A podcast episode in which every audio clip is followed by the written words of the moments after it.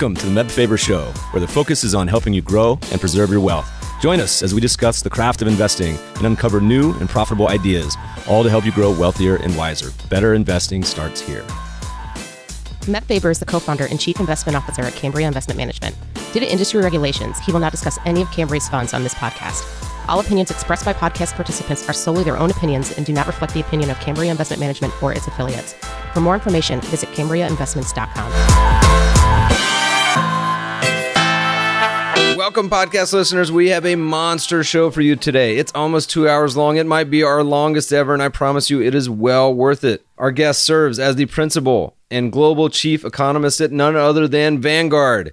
He is a prolific researcher and investment writer, also head of the Vanguard Investment Strategy Group, whose research team is responsible for helping to oversee the firm's investment methodologies and asset allocation strategies for both institutional and individual investors.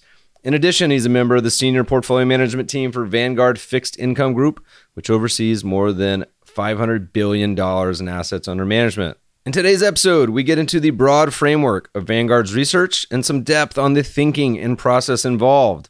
We walk through some current thoughts on a few different asset classes and their Vanguard capital markets model. We even covered Vanguard's most recent 2020 outlook and their projections for global stocks, global bonds, what looks good, and what to avoid. Stay tuned to the end of this conversation as we discuss the concept of the idea multiplier, a fresh way of thinking about the evolution of knowledge and innovation. The research effort was an incredible undertaking, and you don't want to miss their findings. This episode is sponsored by our friends at YCharts. A typical day in the life of a financial advisor calls for back to back client meetings, juggling portfolio management, and the consistent desire to improve client relationships. YChart's report and proposal tools could be the missing piece to help you effectively handle these time consuming tasks.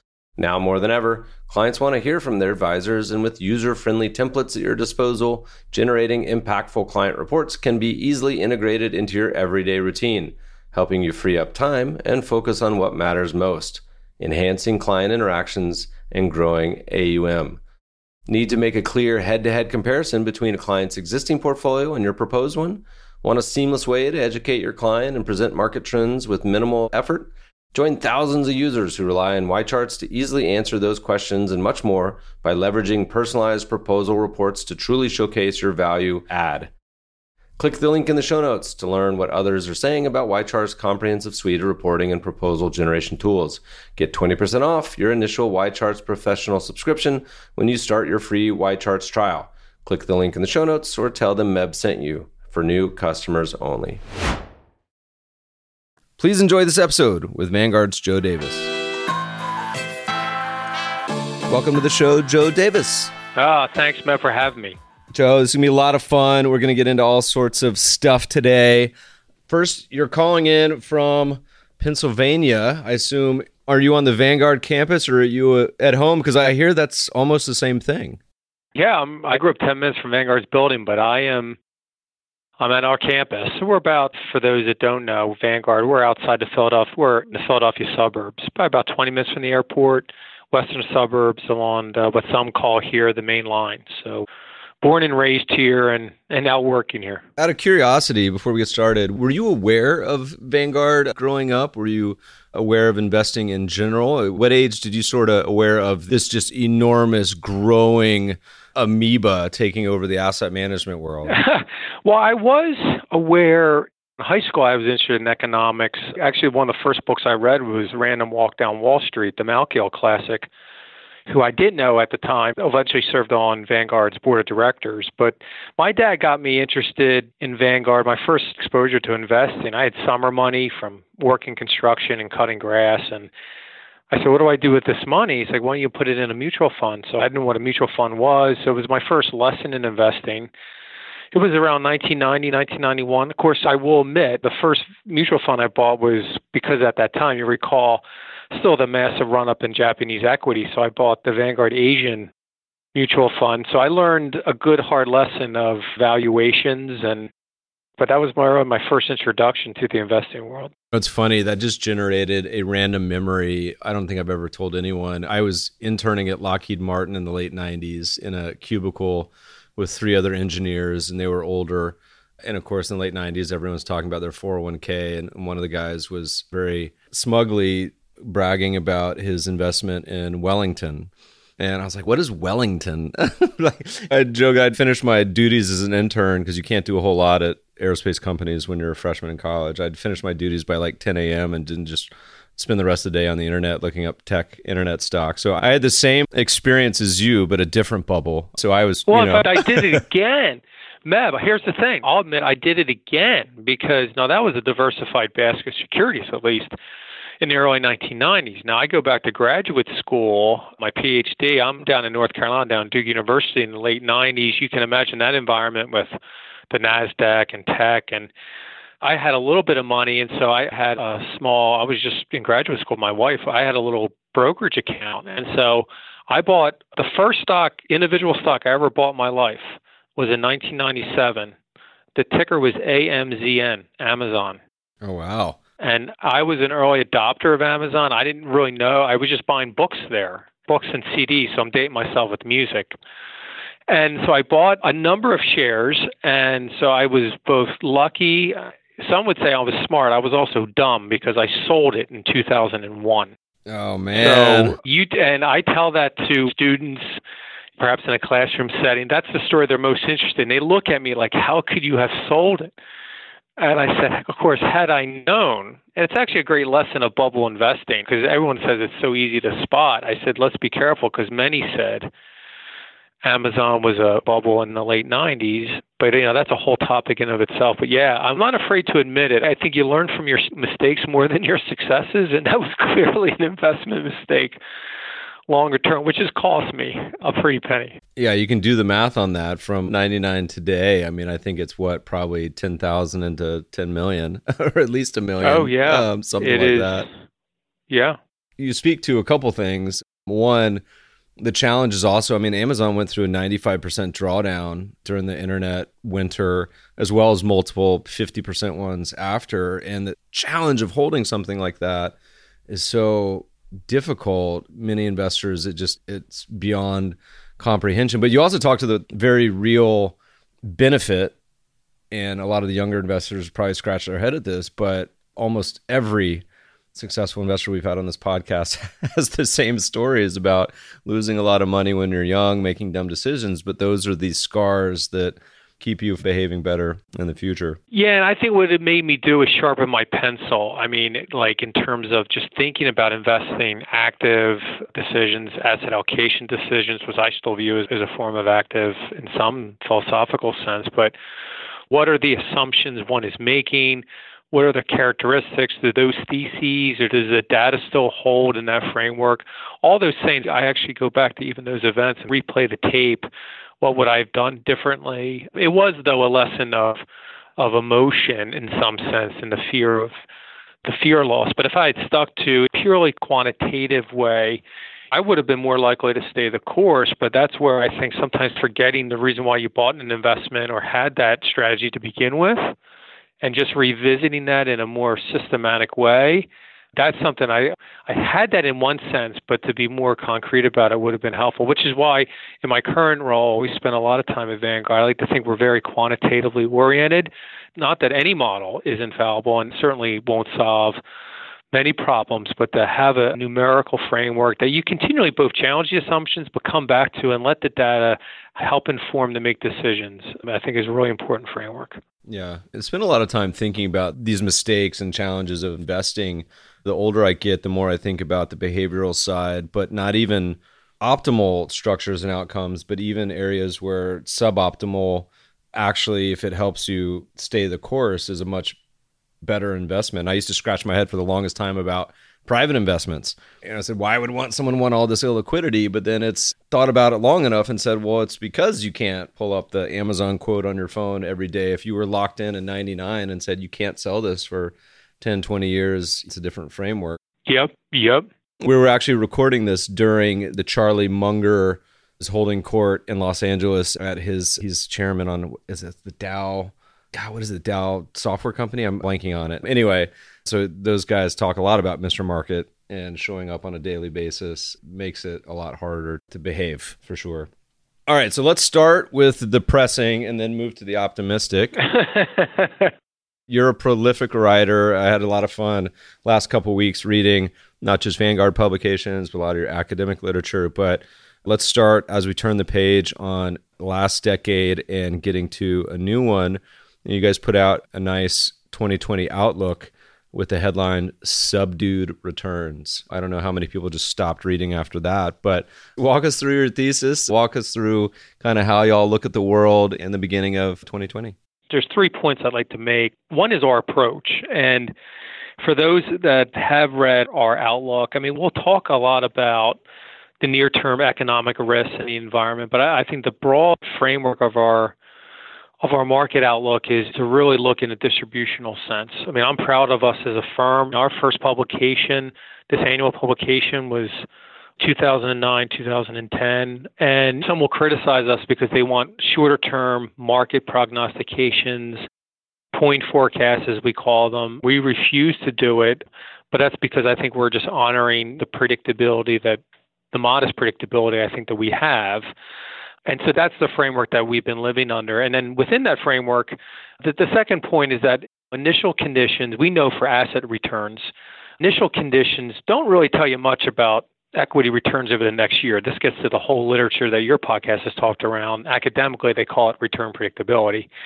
But we look out, we tend to focus on the next five or 10 years because that's where there is some modest predictability in equities. I think it's also more important that that horizon allows you to try to look through some of this noise and, and assess risk on a more asset allocation perspective. And when we do that, given the initial conditions that they do matter, where valuations are in the equity market, at least in the US, and where the interest rate and the term structure is, risk premiums are they're not suggesting that the world will end, but it's just it is one of subdued returns are more likely than not. I'd hope that, well, at least what I believe is that our outlook is not pessimistic. We believe we're being reasonable. Now, you know, the recent returns have been very strong. In one sense, it may be laughing at our outlook, which the market may be right. I just think the odds are stacked against it on a five or 10 year basis. And then the third point that we would make is that from an investment perspective, it's actually going to be a challenging environment because if we're right of a period of subdued returns, it means that for many investors, they're going to have to stay invested, yet they may not be rewarded for taking on aggressive risk positions. Which for me, I'm not a very patient person, so that sounds frustrating to me. It's it's actually a little bit of frustrating environment. I think if you're an active manager or willing to take on tracking error to a portfolio, because you look at most parts of the financial markets now. The coronavirus that's hitting now is starting to disrupt a little things, but it isn't like there's compelling risk premiums like there were 10 years ago. And for the record, you know, 10 years ago in our first publication, we actually had to base a lot on our valuations and our in our approach. We had a 10-year annualized return for global equities that were roughly nine. The central tendency was roughly nine percent. It turned out to be that was pretty much right on the mark. Now, year to year, who knows? And that's why we we wish we had that sort of precision. We never will have, but we were pretty much on the mark. The more narrow the market segment, the less information content we have, and the the strength of the signal dissipates. So, you know, the past three years we've become more more guarded, but this this past year we put a little bit more finer point on it, just as equities, particularly in the U.S., have just exceeded the fundamentals. So, as kind of walk us through around the world, I mean, I'm looking at your outlook, and it's got U.S. equities, a range of three and a half to five and a half. Let's call it four and a half. And in my head, that would have been a great real return historically, but that's that's nominal. Yeah, it's nominal. Yeah, you know, and, and not too uh, far different for REITs, global equities, a few percentage points higher, and then of course bonds. Maybe just walk us around the main asset classes. You guys put out a really nice publication called the Vanguard Capital Markets Model that a lot of these assumptions and inputs are based on. Maybe just walk us through it, kind of how you guys think about actually coming up with these numbers in general. Yeah, so I give a little sense everyone on on your webcast. So it's funny, it's one of the first research projects I was involved with uh, when I started at Vanguard. Now that's oh my good goodness, 17 years ago. But this capital markets model, it is a global model where we model in the technical parlance, an endogenous system, which means all these variables interact with each other. We look at core variables, I would call them risk factors, call them inflation, growth, valuations, the term structure of interest rates. And we do this for all the markets, all the primary markets around the world.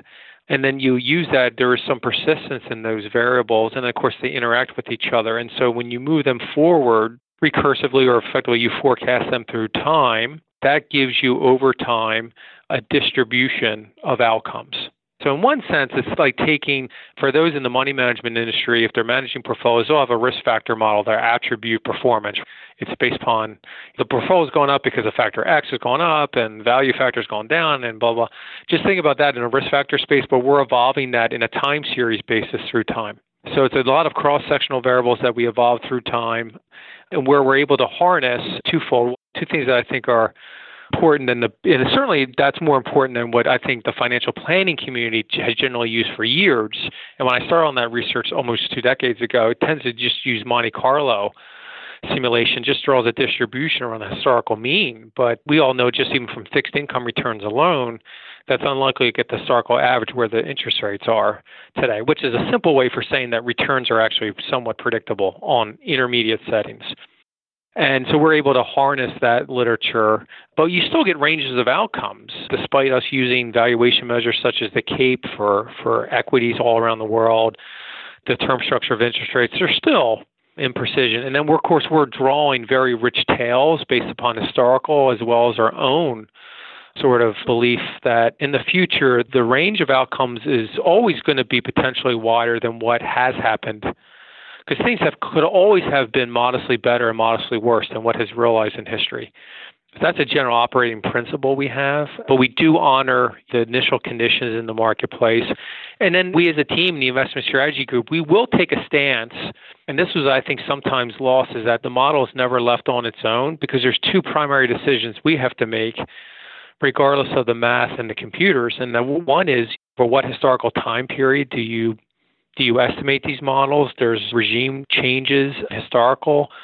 We try to use as much history as possible unless we believe the historical record, there's a big reason why the past is not necessarily prologue.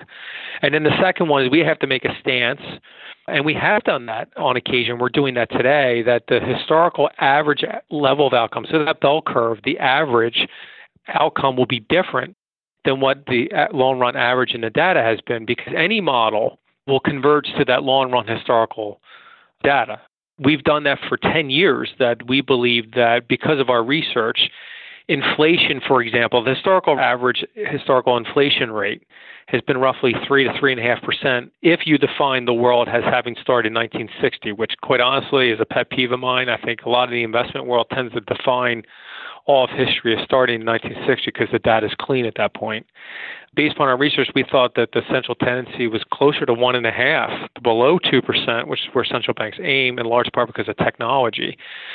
And so, even though we get a range of inflation outcomes, that in of itself, we're making a decision of where future inflation will go as a central mass. That's been important. That's actually helped us in terms of the accuracy of our forecast because that has said all else equal.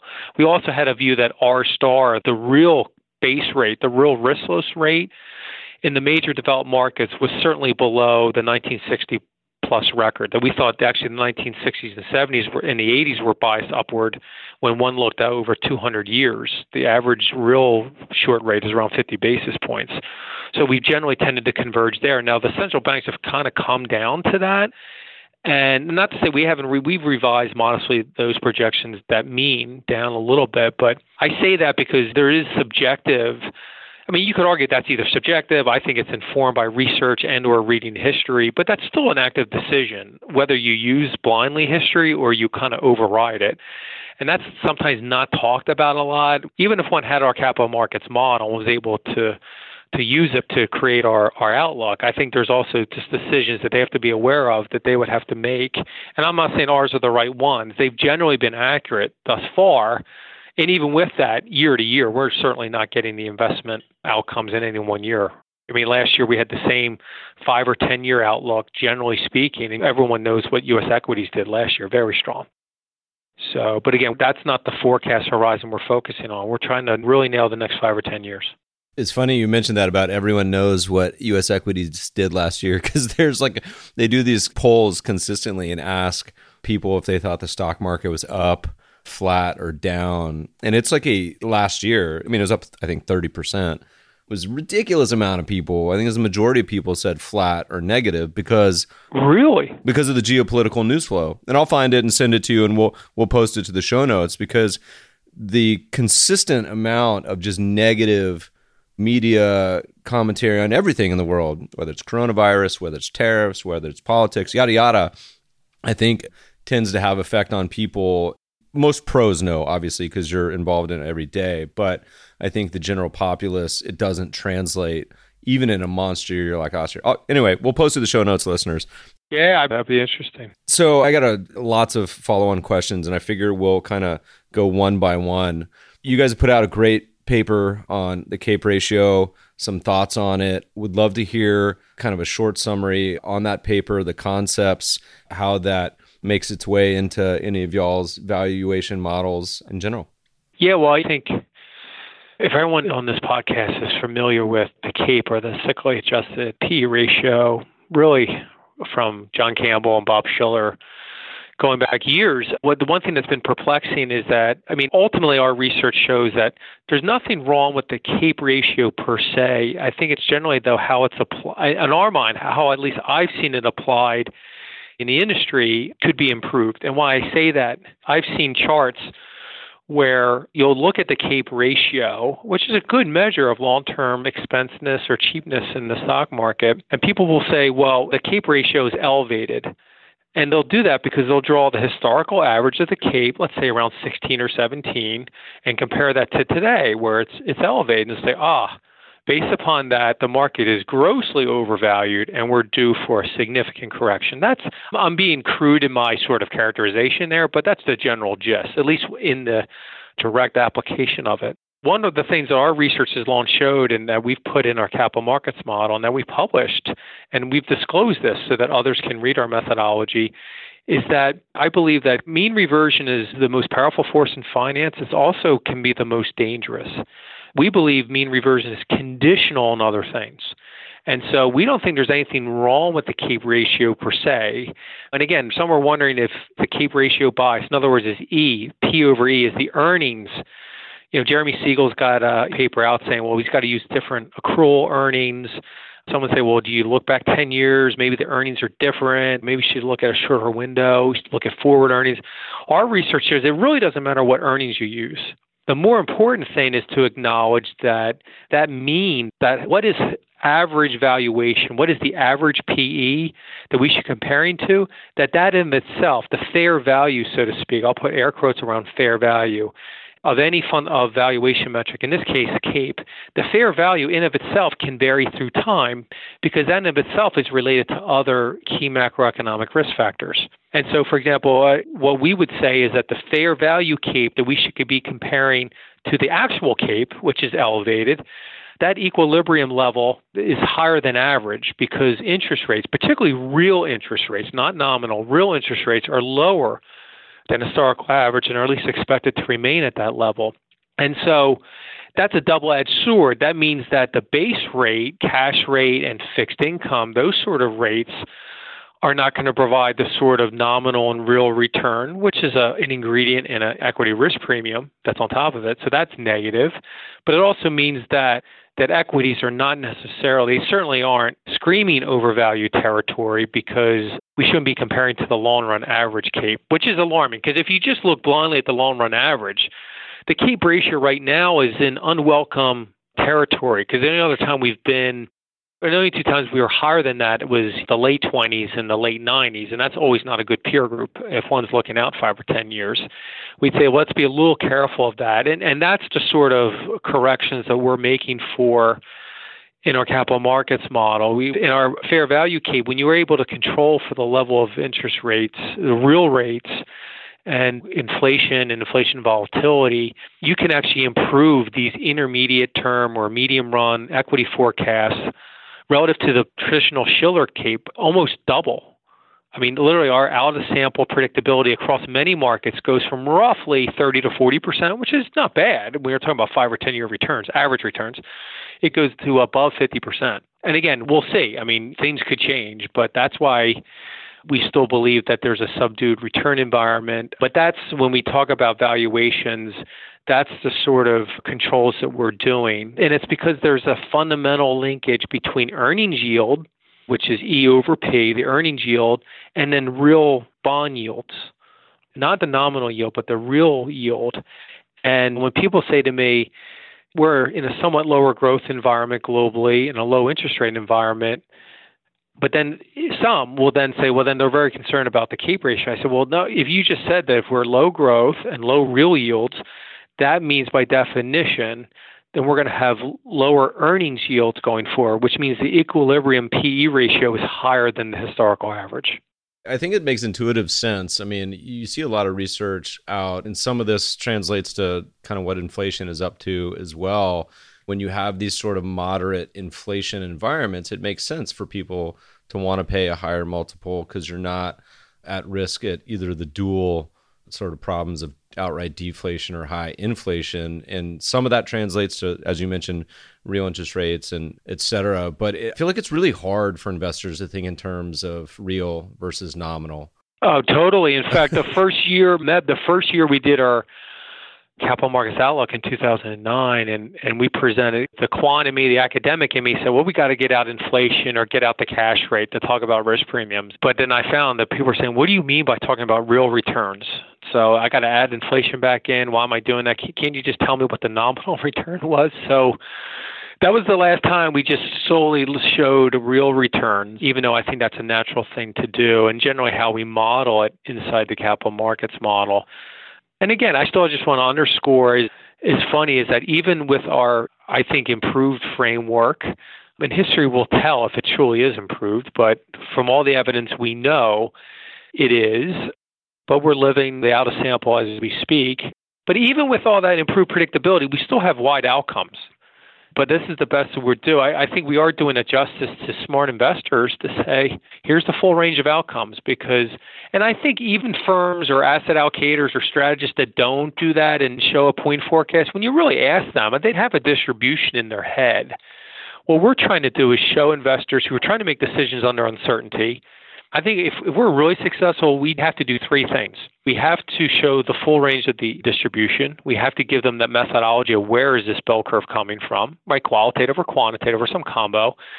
And then third, in certain scenarios that they're interested in, show them both what are the payoffs and the probability of that happening, and the payoffs that being right, but also the downside risk and the probability that they're wrong. And then let them make informed decisions. And I think that's that, that third component that we've been doing, focusing more and more, and you see that towards the end of our outlook this year because and that's where active management comes in if one very, feels very strongly about a scenario a i don't know high inflation scenario playing out more than a global recession scenario that's where the active management comes in I think our group is responsible for saying, okay, if you care about these states of the world, what matters and what doesn't in those scenarios, because sometimes it's surprising. And secondly, what are the probabilities of those and what are the trade offs if they go wrong? And then at that point, it's up to the advisor, strategist, investment committee, whomever it is, to make the decisions as they see fit. Well, I laugh because somebody was talking about all of these strategist expectations for the stock market next year. And let's call it, or it was like a range of minus two to 10%, somewhere in there for stocks next year. And I said, if you really wanted to, to be the number one strategist every year, all you have to do is predict either stocks are going to do higher than 10% or less than minus two, because that's the vast majority of outcomes that's like 60 plus percent because any given one year, the returns are extreme. Over time, 10, 20 years, they usually coalesce to the numbers we're talking about. But any given year, anything can happen. And so I always say if I was in that prediction for all the Barron stuff, I would just name a really high or really no number, and, and chances are you're going to win.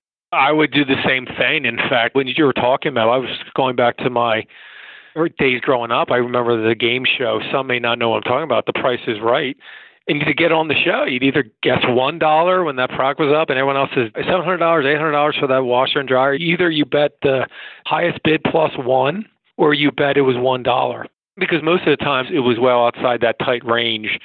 And I think people do anchor. I feel that in the economics world, if you hear the consensus outlook for growth, I don't know, for the US is two, you already start thinking oh, is it going to be slightly higher than two or slightly lower than two? And so there's that behavioral finance, that anchoring that's powerful, which is why I think that's where the analytics is really important. I never would want to throw out human judgment because we can't model everything, but I think that's where that process keeps us honest. I know for us, when we have internal growth forecasts, our capital markets forecasts, because we ourselves are we're not immune in any way, shape, or form to the market sentiment and concerns, positive or negative. And so that at least keeps us honest in terms of we are much less likely to be swayed by the data flow because we use as much big data as possible. We still know that we have a large imprecision in our projections, but at least if we're going to make a change in our outlook or a material shift on either the economic or the market front, we know it's effectively gotten over some hurdle that's bigger than any one person at Vanguard and it's bigger than any one data point. And I think that's at least a good thing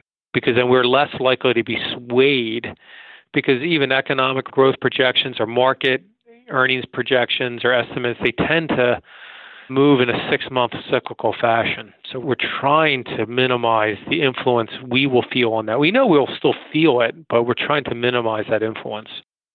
So you guys put out last year and consistently some of my favorite pieces on international investing and Vanguard has long beat the drum of having a global perspective, which humorously differed a little bit from your founder's perspective.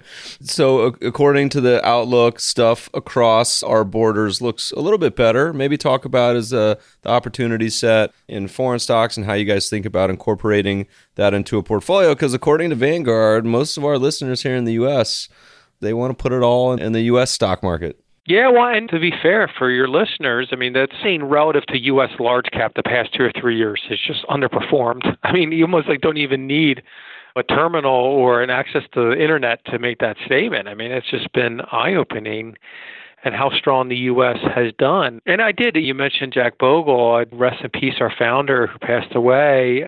Jack and I, we agreed to disagree. Let's put it that way. And I have the most respect for Jack. You know, he just was not as big of a fan on international investing. Thought you got most of the exposure, the benefits from a global portfolio investing in U.S. large corporations. Our data would say, Jack, you're you are missing some extra free lunch from the diversification angle.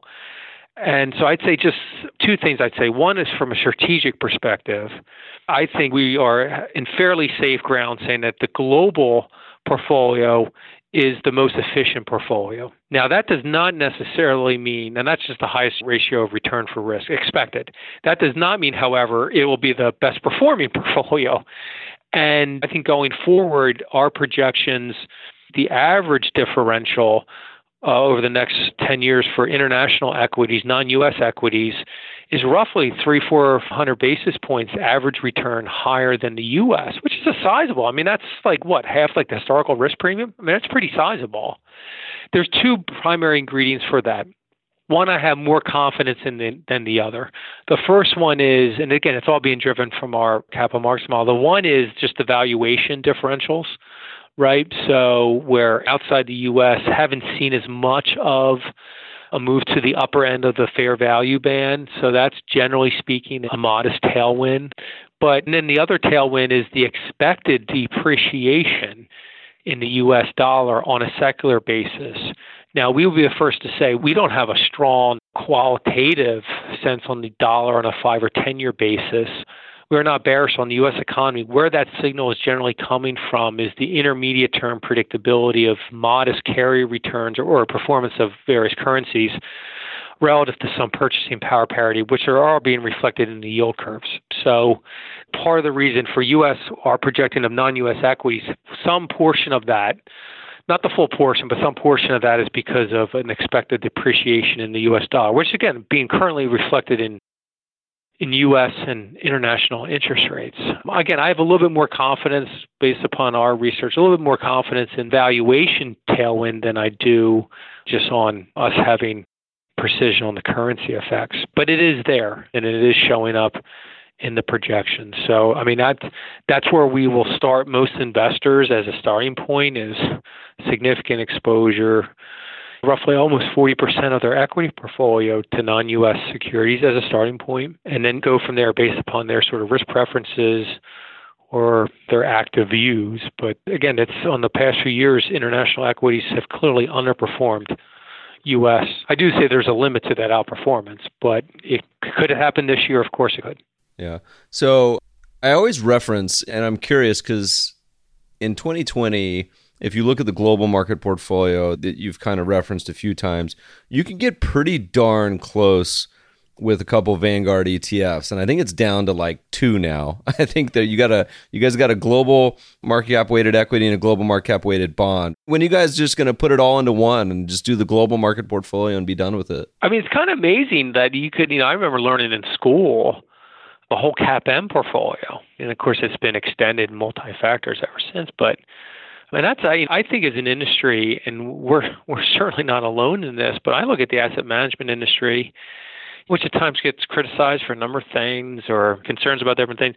I think the one thing that's been lost at times is all of us as investment professionals and asset management companies, how we've been able to provide investors with a wonderful piece of technology, which is a portfolio of thousands of securities, whether they're fixed income or equity, at fraction of the cost it would have taken to assemble that portfolio even 20 or 30 years ago sometimes I, I personally I, I take it for granted, but being a Vanguard and the amount of skill and effort and technology it takes to do that, I think it's a it's a wonderful consumer surplus. We had a paper on this last year that came out from our team. We called it "What is a mutual fund worth?" and try to quantify that. It's been billions and billions of dollars because it's allowed investors theoretically to get the closest than they've ever been able to to get to the efficient frontier of broad-based beta, at least as a starting point for their portfolio.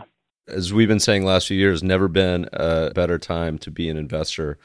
There's a kind of a good segue talking about the US dollar. I thought it was interesting talking about the purchasing power parity, which to the listeners, if you're not a big Forex person, is goes back to the days the old Big Mac index the economists used to put out.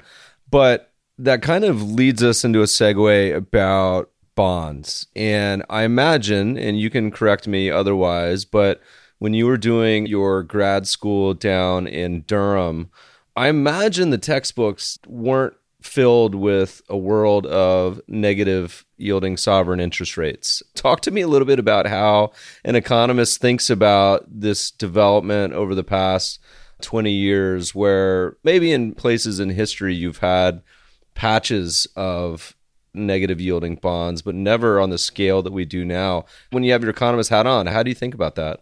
That's just been amazing. And that's something that, no, it was never talked about. In one sense, it, it was never said explicitly that it couldn't happen, but it was almost because it was on no one's radar set or experience set. Why would you even talk about it? And it's funny, and even for me, I'm a big fan of economic history. It's actually what my dissertation was on. And you know, I've long looked at charts. You can go look at interest rates back to almost the Roman Empire, and there's a lot of bad stuff that happened now and then throughout world history, and you don't see the yields of those interest rates going below the zero line.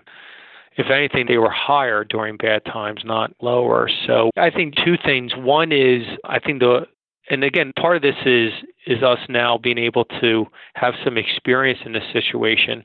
I'd say one economic. I have a personal view on from a monetary policy perspective, and then I also have what I think is being an underappreciated factor, although it has been talked about in terms of why we have negative interest rates.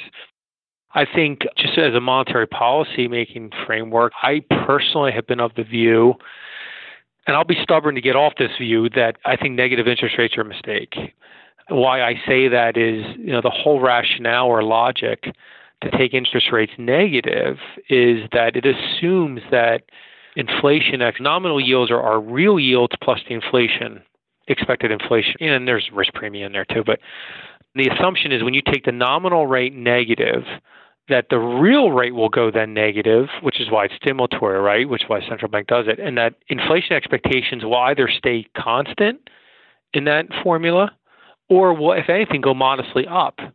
And I have long worried about when you have negative nominal interest rates, it's not necessarily clear to me why inflation expectations wouldn't come down. And we've even started to look at how inflation expectations are formed. And and so that's why I just had concerns about it because if one can't answer that definitively, no, Joe, it will not drive down inflation expectations, then I would be very reluctant to use that as a means for monetary policy stimulus.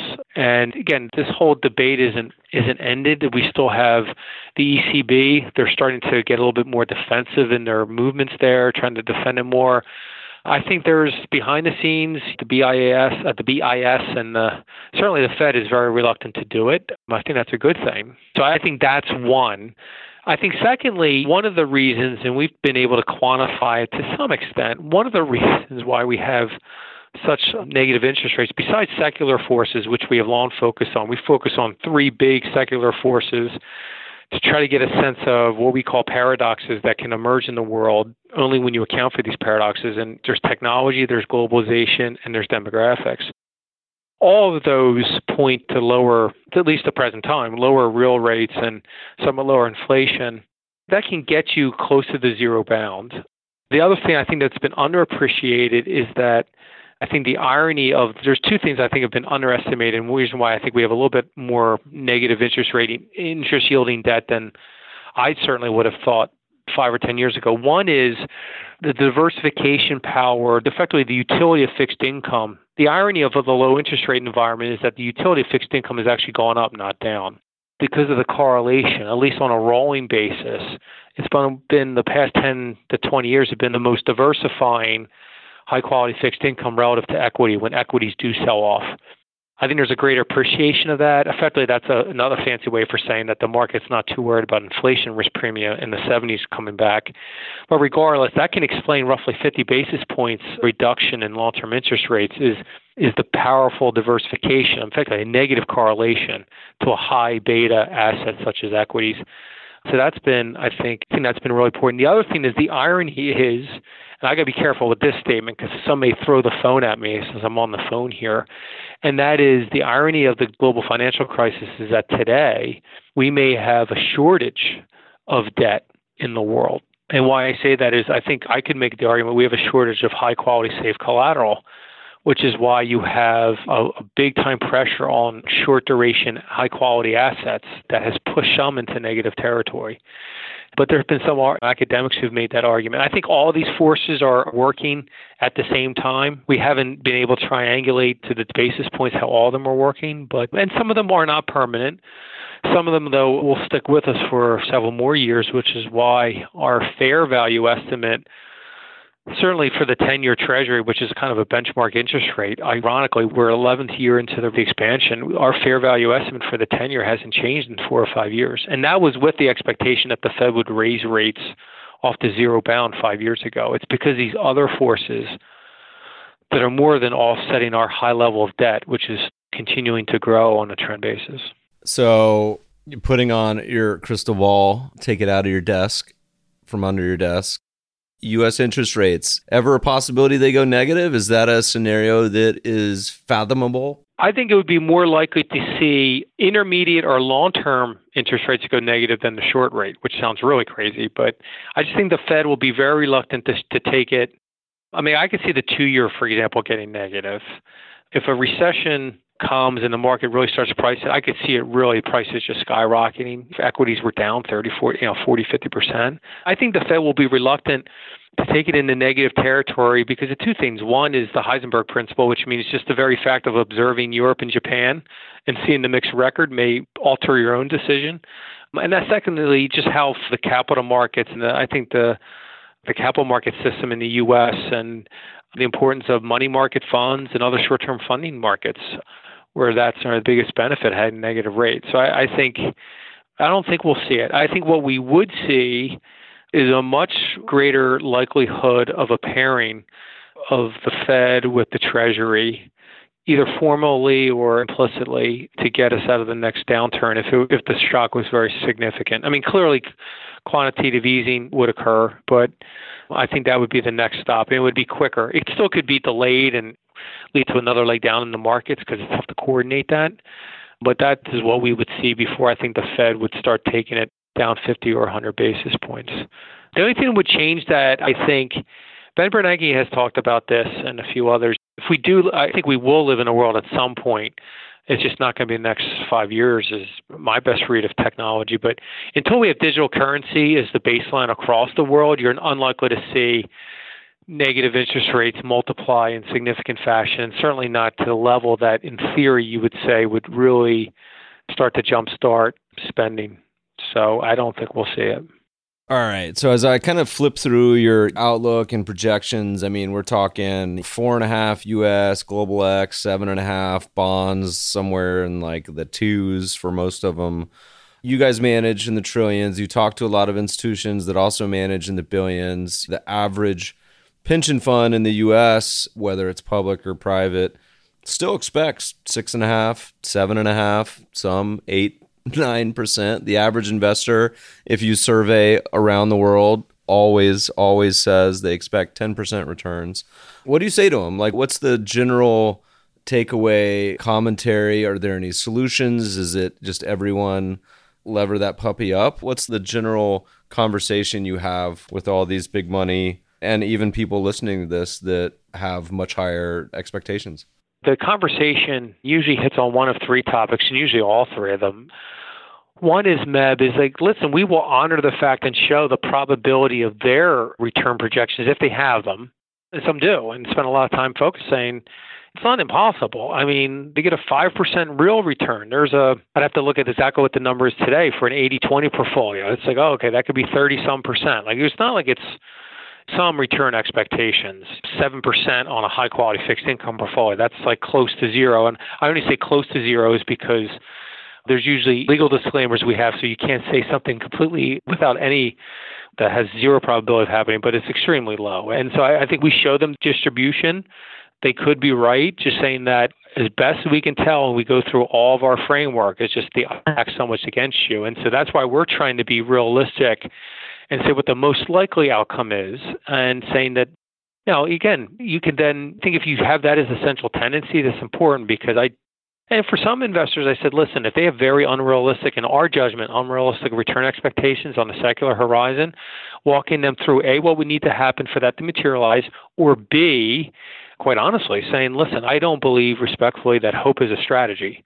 I just think the odds are stacked against you and just know eyes wide open the sort of downside risk that you may be exposed to there. And, and maybe there's some other levers that one could pull in one's portfolio to help close that gap. The biggest thing we've been saying is, and it's not great. I mean, you know, sometimes this will feel to some maybe like my family, it feels like a conversation of when I was growing up of eat your vegetables. You're telling me that I have to save more, I'm to have lower returns. It's it's not a conversation that gets you excited. Sometimes it's not a conversation that gets you on TV. And I think both of those are fine because I think that's a conversation that I think is a good starting point to have. I would love to see the returns over the next five or 10 years be in the top quarter of our projections. That would be great for my retirement plan, and I imagine for everyone else who's listening to this. And again, I am not saying it's not possible. I am not a curmudgeon by nature. We are just showing where the math and the framework is, and we've and again where I think we do have some credibility is that 2009 and 10 when, quite frankly, I got tired of hearing the phrase new normal being displayed that there was no hope for a decent return in a balanced portfolio. I said, listen, the market is priced in a fairly somber economic environment. We were projecting actually above historical average returns. And I remember getting a lot of pushback for that, Meb, and and having some doubts on some of those jury days myself. And if anything, we were too low in our projections for some parts of the market. And so I kind of pulled that lesson and that environment back because here we are on the exact, I think, on part of the other end of the spectrum where you want to have, I tend to find more investors who are saying our return projections are too low or a little bit too pessimistic than I do find saying that we're too optimistic. The contrarian in me and the fundamentalist in me tells me actually we're we're probably more likely to be right than wrong because the sentiment tends to be countercyclical. But I don't know, that's the conversation we're generally having. I have not seen return projections out there for the most part that are wildly off, other than a few when they start to hit the 9 10% range for um, an 80 20 like portfolio. So I have seen some institutions have that, but most most institutions, most investors have ratcheted it down. I think what the fixed income markets have done and seen dividend yields and nominal yields come down, I think people have been marking down their return expectations a little bit. Well, it'll be interesting to see how a lot of these underfunded pension funds, you would think, given the returns of this past decade, that everyone would be in great shape. but consistently, a lot of these funds aren't. And it'll be curious to see how a lot of these guys resolve any potential subpar return environment with their already sort of chronic underfunding. I don't know. It's funny, Meb, you talk about that because it's discount rate with academics on on your show. It's it's what John Cochrane always talk about the power and discount rate. But I, I tell you, that's done some damage. The savers, the pensions I've lost. You know, there's there's winners and losers in every battle. They've clearly been on the the short end here now. But I think that would cure I think the best thing that could happen to the world would be a 200 basis point rise in real yields across the board. It'd be great for our long-term return projections. It would lower, it would raise the efficient frontier across the board by 200. It would help savers as well as investors. Now, getting from path A to path B, even if that occurs, is probably going to be uncomfortable, but for a time. But that's the biggest challenge: is can we live in a world where we have higher real rates? Yeah, interesting. All right, let's start to transition a little bit to some other topics I really want to chat with you about as we move, as I mentioned, from a little bit of the more the more somber part of the conversation to some ideas that you've published over the past couple years that I think are pretty unique. The one that you and I had been kind of conversing about online for a while was culminated in a new paper you've published recently called The Idea Multiplier. I would love to hear you walk us through that and also the whole process on compiling the data and the framework and the inspiration for the idea on this paper. Yeah, thanks, Matt. I mean, so the grand, so what got us on? So the idea multiplier. So we got on this project because we as a team, I think the entire industry is struggling to explain why the sort of dichotomy in the world that we have. I think we have technological disruption all around us, yet we don't have measures of commercial innovation rising, which means, you know, economists say productivity. I think commercial innovation, GDP per person, revenue per worker, whatever it is, those measures on a trend basis have certainly been lower than historical averages. They've been low for 10 years, which that's why we have lower economic growth, lower growth world, and that's why we have a low interest rate environment. So when anyone says, well, why is growth low or why interest rates are low? I, I said we have to answer that question if we're going to get a diagnosis of where the world economy and where the financial market's going to be five or 10 years from now. I was struggling to answer that question, Meb, of explaining why commercial innovation is low. And so that took us on a path we didn't anticipate coming here. And so what we believe we have found, and we believe it's robust, and we disclose all the empirical methodology in this paper, the idea multiplier, we believe it's one of the first leading indicators of commercial innovation that has been sort of formulated. I mean, I grew up in graduate school, the so called Commercial innovation is what drives economic growth over the long run. Output per person and I was taught in graduate school it's pretty much a residual. Now, Paul Romer won a Nobel Prize years ago. It's called growth theory, endogenous growth theory, that ultimately is a function of human capital. Really, what he was saying is that it's a function of how ideas form. And that's where the motivation of the study, where my sort of motivation or intuition grew. And my intuition was in a world where we're concerned about globalization peaking with respect to trade, and it was purely intuition. My intuition was that globalization, in terms of the exchange of knowledge and the building of ideas, could be accelerating through competition as well as collaboration around the world. And If that was true, that we could be seeing that we could see a pickup in commercial innovation and hence even growth and even real rates. I'm talking like R star. But that was just an hypothesis. So we started doing some digging and we threw a challenge to ourselves. Could we measure could we measure the creation of ideas in real time going on around the world? And so we access a database that pretty much only libraries use. It's a database of all published research in the world across all languages and all topics, all disciplines. A libraries use this to not only when you go into a library and say, okay, I'm trying to find an article or a book on something, not only that's useful, but it's also they use it to even rank academics in terms of their impact on the profession. You know, like how well cited are they? And so that's what we did. We effectively traced the evolution of knowledge of idea networks and how they're spreading in real time and did it historically and all the way up to today. And so we created this measure called an idea multiplier. And so based upon, so what we did is we accessed 2 billion records. And so of those 2 billion records, we not only downloaded all the ideas, so these were all published research. We not only downloaded all the ideas, we downloaded all the citations of all of those articles. So you can imagine the massive amount of data this was. So we used big data techniques and analytics and on the cloud, and it was a monster exercise. And why that was important is that then we were able to screen the data and look at two things. We were able to look at, we were able to only trace the evolution or the spreading of influential ideas. Because these are ideas, if they're influential and they're being cited by others, either in agreement or disagreement, leading to new further ideas. And we did that across all industries and over time. And we did that, that end result is what we call our idea multiplier, which has been and it turns out that that leads actual productivity, like GDP per person, the stuff that I thought was a residual, it predicts it five years out. It's robust, it's robust to other controls. And we show in the paper, and so I encourage the readers, if they really want to, to read all the details, it's been stagnant for 15 years. The ideas have been multiplying at a, at a ratio of 200 ideas for every influential one. And over the past 18 months, to our surprise, it's really started to rise. And I think it's rising for two reasons. One is particularly China's human capital contribution to innovation is starting to move the dial more than it ever has. And secondly is building block technologies. You know, you can think of things like the cell phone or digital or cloud and big data.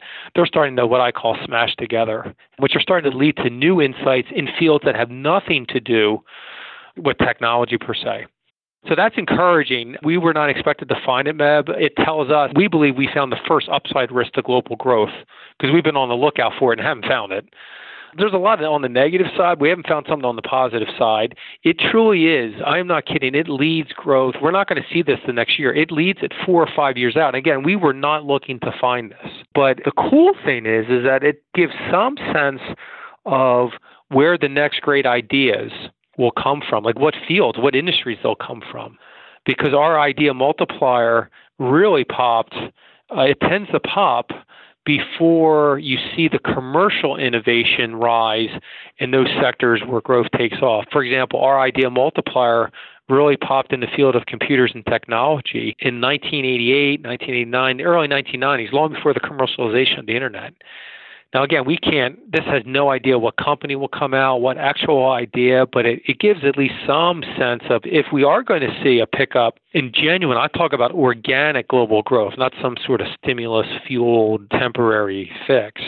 It has to come from a genuine rise in commercial innovation. Think of like the late 90s. And this says that that is at least possible and certainly more likely than what I've been given it credit for or assigning the probability to. I'd been assigning a fairly low probability to it. And we have more work to do on it, but it is encouraging and it starts to identify the three or four fields that could, in theory, in theory, be have as big of impact on growth as the internet did in the 1990s. So I think this is an important contribution out there. we would hope others take this methodology. Hopefully, they could improve from what we've done. I mean, I know they could.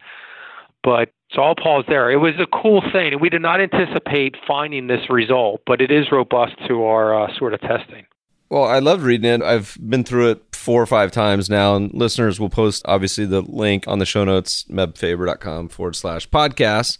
And it's funny because over the past handful of years, I've been talking about valuation and chatting with investors and talking about what we were talking about earlier with mean reversion and valuations. And often I would say, look, the, the future is a spectrum of future probabilities. And I said there's also there's plenty of ways these resolve themselves. Obviously, the market could crash, it could go nowhere, valuations could go up. You could have growth just be a massive renaissance and go to the moon. I said uh, people would say, "What could cause this?" Meb and say, "I don't know." Elon Musk invents free energy or finds something in, in the crust of the moon. I have no idea. But the interesting part about what you guys talked about is exactly what you just outlined. Maybe talk to us a little bit because this was a bit of a surprise to me. I mean, it's not a surprise, but it is a surprise. Maybe about the industries that this was kicking out as having the big potential you guys found. I think there's three takeaways to this, and one is where the ideas, the game changing ideas could come from. Again, so we screened for it we looked at as a team, we said, are there any fields today that have as at least as high as an idea multiplier as the computer and telecom industry had it around 1990. And that was important because that was five years ahead of the commercialization, like the build out of the internet. The internet was around long before that. We actually see that in company revenues and the stock market. So we actually found as many as five, which shocked me.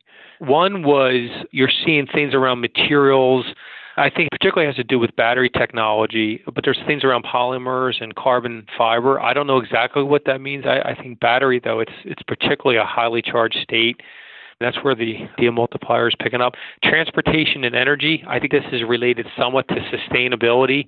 We probe down deeper. It's a lot of ideas in the engineering field. And again, remember, just for your readers, these are ideas in the research lab, they're in the medical laboratory, they may be at a university or a company lab. These have not been commercialized. So by definition, they're going to be leading over the actual economy. These are products, they may be in patent form, but they haven't been commercially operationalized that's these signals we're picking up. So it's tough to know exactly how it's going to play out, but we can tell the high energy state in these fields because of the citations going.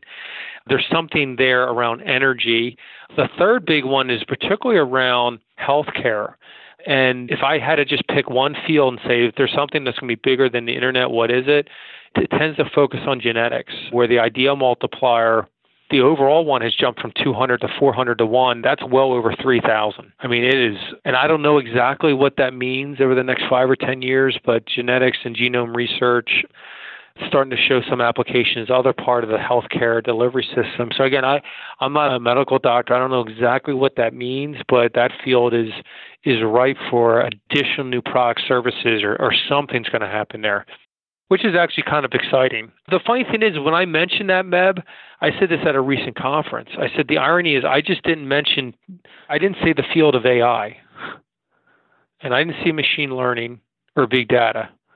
Now the irony is, is I think that's where one of the reasons this idea multiplier is jumping.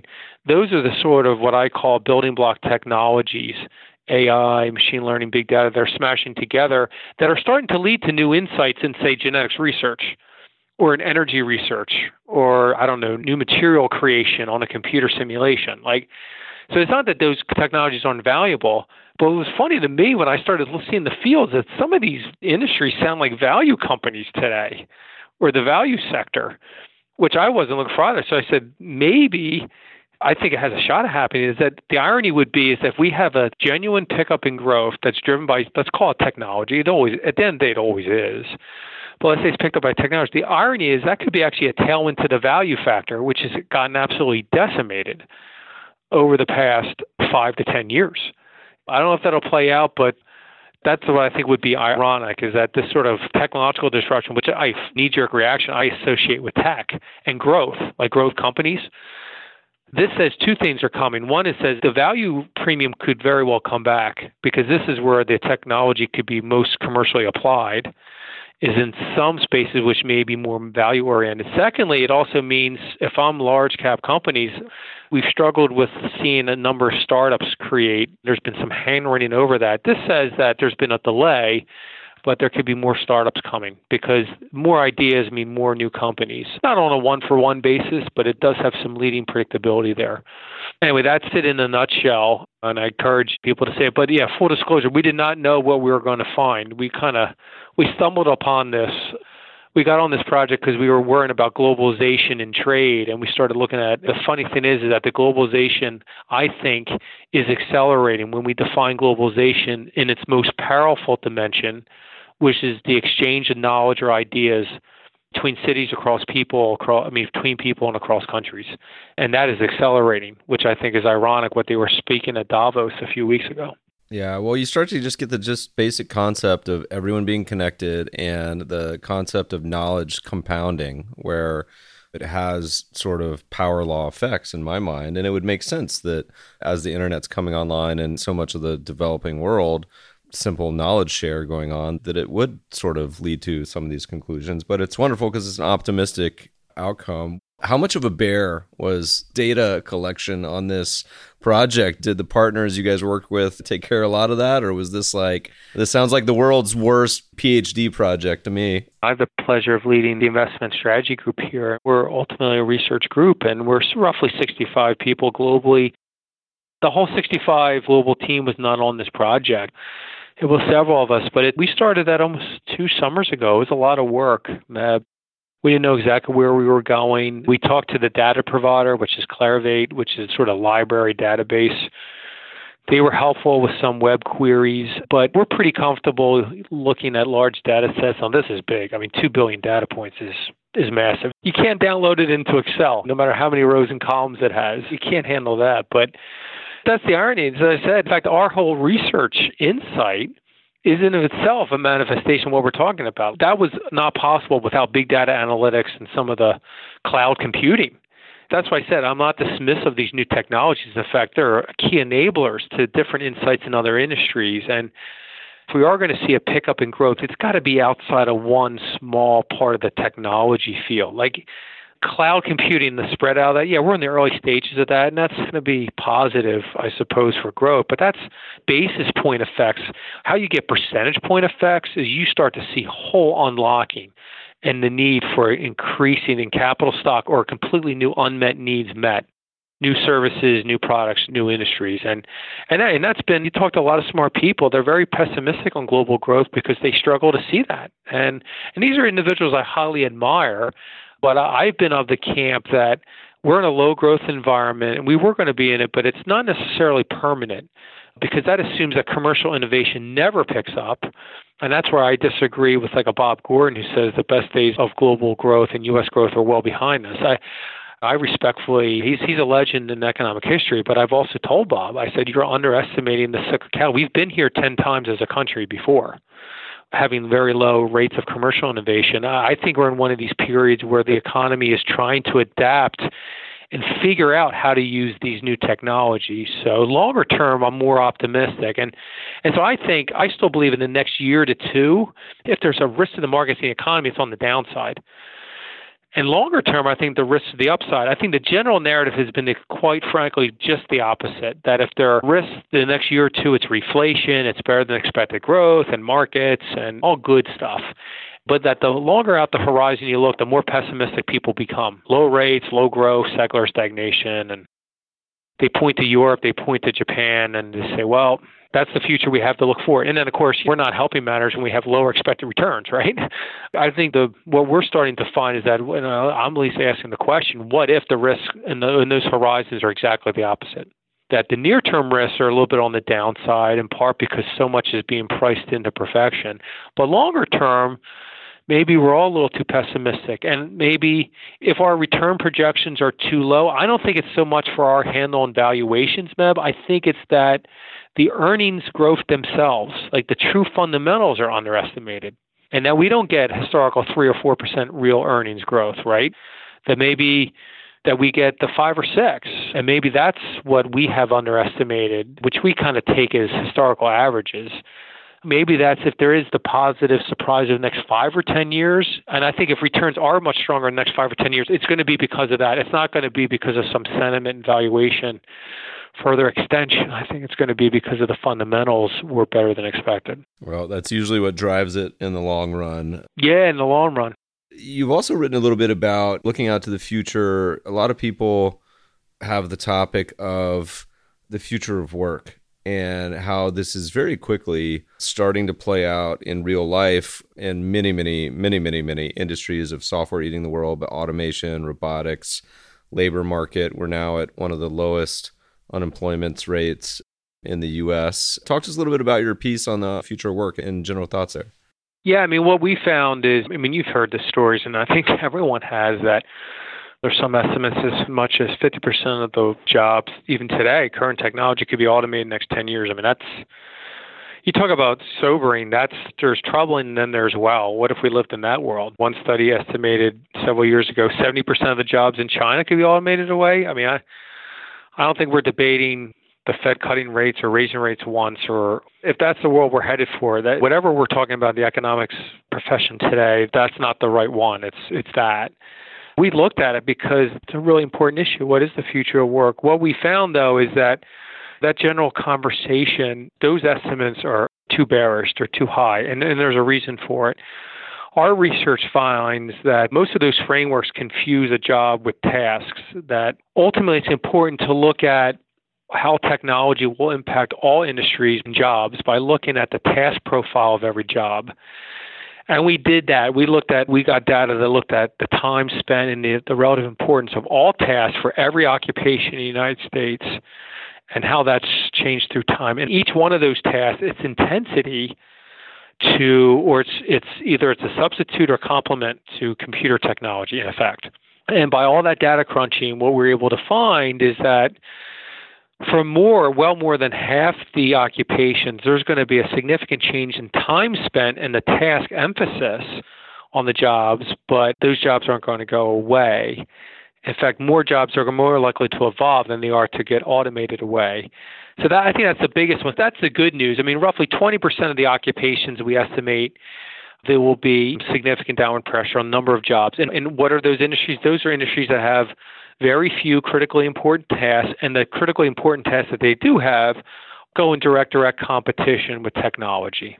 So, you know, there's probably some professions that jump to mind, but the important contribution of our work and why we got to a little bit more optimistic conclusions, at least for the next decade, and I'll come to the challenge as well, but is because we were able to look at the actual task profile of all jobs most professions have anywhere from between 12 to 15 critically important tasks that they do day to day. So even if you automate one of those tasks, such as, I don't know, accessing certain information or processing some information, that there's other critical components of anyone's task, of anyone's job, that actually could make them more efficient. Now, the challenge, I think, of companies, of the workforce and the workers, is technology is changing so quickly, the ability to adapt our analytics show that most jobs have changed their task profile by 50% over the past decade. 50%. Think about 50% of one's job time is, has changed over the past 10 or 15 years. So it does say people are capable of change. It doesn't mean, though, it's not going to be uncomfortable. And it does mean that there's going to be an incredible amount of change in the type of skills that are rewarded over the next five or 10 years. So, you know, so I think that's a challenge for workers, for companies. We're thinking through what does the average task profile or job profile of, of a portfolio manager look like 10 years from now? Or a salesperson? We don't have all the full answers on that, but we're thinking about all that as we go forward. So I, I, think there was good news and challenges as well. I think what that led us to the conclusion four or five years ago when we did the study MEB was one of the several paradoxes that I believe will exist in this world. And the paradox is we will continue to see advances in automation and continue to see more headlines on automation. And yet the irony will be that we will continue to have job shortages. And that's because of the demographic profile of the world and the fact that most jobs are more changing rather than disappearing. For again, roughly 60 to 70% of the occupations. For 20%, there will be significant downward pressure when we try to identify those occupations, not line by line, but at a high level going time. So we're not as Malthusian, I'd say, or pessimistic as I think we're trying to be techno realists. Well, I don't think we're blindly, we're certainly not blindly optimistic. We identify some of the challenges ahead. And we also identify the three key skill areas that in most professions are, are going to be increase in value. We identify those skills in the paper and competencies. But we're not techno pessimists that everyone's pretty much doomed to technology. It's just task profile of most jobs is not consistent with that. So we can only hold you for a few more minutes. I want to ask a couple pretty quick questions, but I'd be really remiss if I went through this whole podcast and didn't get to ask you about a fun paper because I say to a lot of the listeners that to really have perspective, you need to be, in many ways, a historian when it comes to investing. And so you wrote a fun paper on America's first great moderation. Not 10 years ago, not 20 years ago. What did you learn from that paper? Yes, well, it's fun. That paper spun out my dissertation when I was down in Duke. And I did my dissertation. What I did is I created a effectively a high frequency index, an annual index of the cyclical, effectively industrial production, of the cyclicality of the U.S. economy, going back all the way back before World War One, all the way back to right around the, the signing of the Constitution. So it's going way back to 1790s.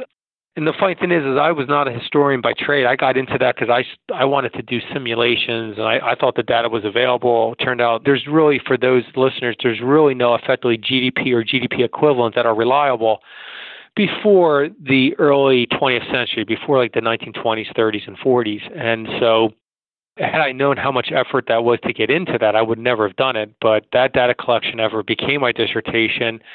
And then one of that insights is when you were able to create new data which is something I really tell researchers. If, you can create a data set or get access to a data set, that by definition will give you new insights because no one else knows that whatever it yields, whether it's something you thought was going to happen or not. And so this data, one of the papers I did with a colleague several years ago is when we looked at the annual growth in the U.S. economy, the early U.S. economy. I'm talking over the 19th century, 1800s. It turns out that there was a 17-year period before the Civil War that had no recessions. And so I just think it's funny. Uh, you know, not many people. Thank you for at least citing that paper or, or talking about it, Meb. Most don't even know it, exists, but I think it's funny today because I stop chuckling when I see the, the press reports saying, "Oh, we're in the longest U.S. expansion." I said, "Well, technically, we're not." And so that yeah. So for those that think the stock market has got well more to go and you know, I think there's clearly a risk that we could wake up six years from now and we're still in recovery phase. And I got to be careful how I say that because I'm not just blindly immune to some of the downside risk. But yeah, I mean, nothing magical about an expansion dying just because of old age. And this says that even in our own history, the irony about this great moderation, that 17 year period when we had when we had no recession is that that was a period when we had no central bank, we didn't have a Federal Reserve then. And it was a period when it was undergoing profound technological disruption. So you had the build out of the railroad, of the telegraph, and so forth. So again, the history never repeats. There's some similarities with today. There's a lot of stuff that's different and a lot of things that could alter that trajectory, but it does say it is possible the one thing that also a lot of times you also need luck and what we talk about in that academic paper is that long expansion that was 17 years and again for context we're in what 11th year now it would have ended at only 9 or 10 years the economy was starting to slow down there was overbuilding in some areas, but it was actually a lucky event that kind of kept the expansion got a second wind, and that was the discovery of gold in California which effectively was a fancy way of saying the money supply increases dramatically. So even though we didn't have a central bank, the discovery of gold in California was effectively like a massive Fed rate cut, which also led to a significant increase in demand. So it was fortuitous that that occurred right around 1850, 1849, and that gave a second wind to the expansion. I don't think that the Fed's recent rate cuts in 2019 were that powerful, nor will they intended to be but it does say that expansions can go on. Let's put it this way if we can get through the next two years, Meb, without a significant downturn, I would hope we can. Maybe that's when the R idea multiplier, for right on that, kicks in, and that's the second leg. So you're the first time I'm talking publicly about that scenario. It's not my sort of baseline because if I if I say that's my baseline, that we're only midway through the expansion, they're going to throw me out in the street as being crazy. It sounds pretty crazy, but it is possible. I still think that's more of a just upside risk to the outlook. I think the equity market at some days seems to think that's already a foregone conclusion, but it is possible, and we do have a historical precedent for it. Well, good. We'll have to have you back on in a few years to see how this is playing out. So, question You've completed some big research projects as you're looking out to the new decade.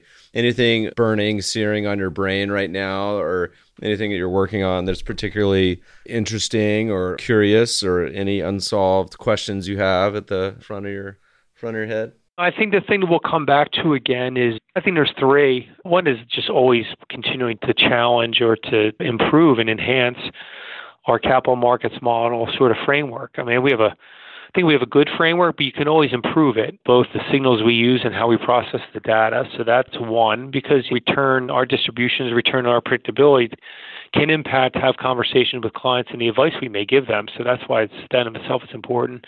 I think secondly, down the line is still, you know, again, 11 years since the GFC by some dates and we have more debt in the world than we did 10, 11 years ago. So the high level of debt, and how do we play that? How do we get out of QE and yet still stuck with this high debt level? So that this sort of interplay of monetary and fiscal policy that ties into debt, it ties into the negative rates and quantitative easing and what's the exit strategy if there is one. That's a big, sometimes a big mess to think through that, but we, we got to think through it even more than we have.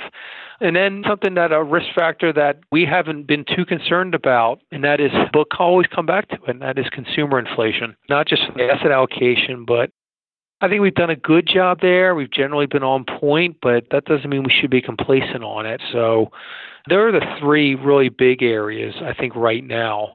I think the fourth one, too, is globalization. Coming back to the trade, though, is like, I think we're just stalling in terms of a trade perspective, globalization, and we'll still modestly increase improve over time, but that could be wrong. So, what does a world we're going from globalization to regionalization? What does that really look like? And let's think through the second order effects, the second half of the chessboard. Maybe we've underestimated some things. So, there are the topics that come to my mind right now, Meb, that we have to think about. We have to sharpen our pencil for sure.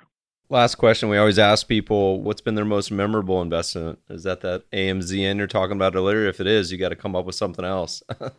yeah, well, most memorable investment for me, it was having the fortitude to both stay the course and then with my discretionary, with you know, effectively my savings account, increase exposure to equities in 2009. I've only made very few discretionary changes to my asset allocation over the past 10 or 15 years. That was one of them. It wasn't right before the turn. It was over the course of that whole year, but that in my mind because the, you know that was going right against the gut where it just seemed like every day there was something more negative on the economy. Yet at the same time, our math was saying, listen, unless the world ends, and there's a non de minimis risk that it does economically, that the market is pricing in a pretty somber economic scenario. And so having the personal fortitude to not only maintain my equity allocation, but to tell clients that if anything you're going to do in this environment, I'm more inclined to take more risk, not take less. But that's me. I can't speak for you. But that was that was a memorable environment. The whole it's a little bit like kind of like the fog of war. The whole late 2008, 2009, trying to figure out what the heck TARP was and trying to talk about purchasing of assets. In one sense, it's receded part from memory, but I do remember our conversation with investors, and and they were good conversations of trying to walk them through why our expected returns were at least at historical averages, and that's memorable because I was feeling the same tensions or fears that I think some investors had, being very open and honest with them, but also being able to, to draw on my experience of history as well as the math and the quantitative, the sort of thing, the valuations. Hey, this is, you know what I mean? To have that whole rich conversation, that was very memorable to me. It was unfortunate we had to go through a global financial crisis to have those conversations, but any one of the listeners, many of them, they experienced that same environment. I've always told investors they should really be applauded because it's those sort of periods that were rewarded for the long run returns we expect to have. And but it was those were trying days. So that's my biggest memory. It's so hard to think in those how emotionally charged those years were back in 2008, 2009 to the younger cohort of investors who haven't been through that sort of market yet. It's hard to relate that in verbal recollections, but living through it's a different story. Joe, you've got a lot of writings, a lot of great ideas you're publishing. Where should listeners, what's the best place for them to keep up to date with all your thoughts? I'm trying to be better at putting all of our team's research on LinkedIn. You can go to my LinkedIn profile or Vanguard's LinkedIn. I mean, uh, clearly our website. We have portals for if you're an individual investor, if you're an advisor. That you clearly go to. If you don't know where to go there on the our website. I mean, on the retail website, just go on there. There's a click always on press room where not only have our papers, but you have a lot of different sort of really important announcements from Vanguard. I go to our press room sometimes, but yeah, no, I'll try to put things that certainly topics that we touched upon today, Meb. I would be at least, in addition to that, putting it on my LinkedIn profile, and Vanguard would be putting on theirs as well. Joe, thanks so much for joining us today. No, thank you for having me. It's been a pleasure. Listeners, we'll post all the links to all the papers we talked about today on the show notes, mebfaber.com forward slash podcast. Shoot us feedback. We love hearing it. Feedback at the mebfabershow.com. Subscribe to the show. Leave us a review. Let us know what you think. Thanks for listening, friends, and good investing.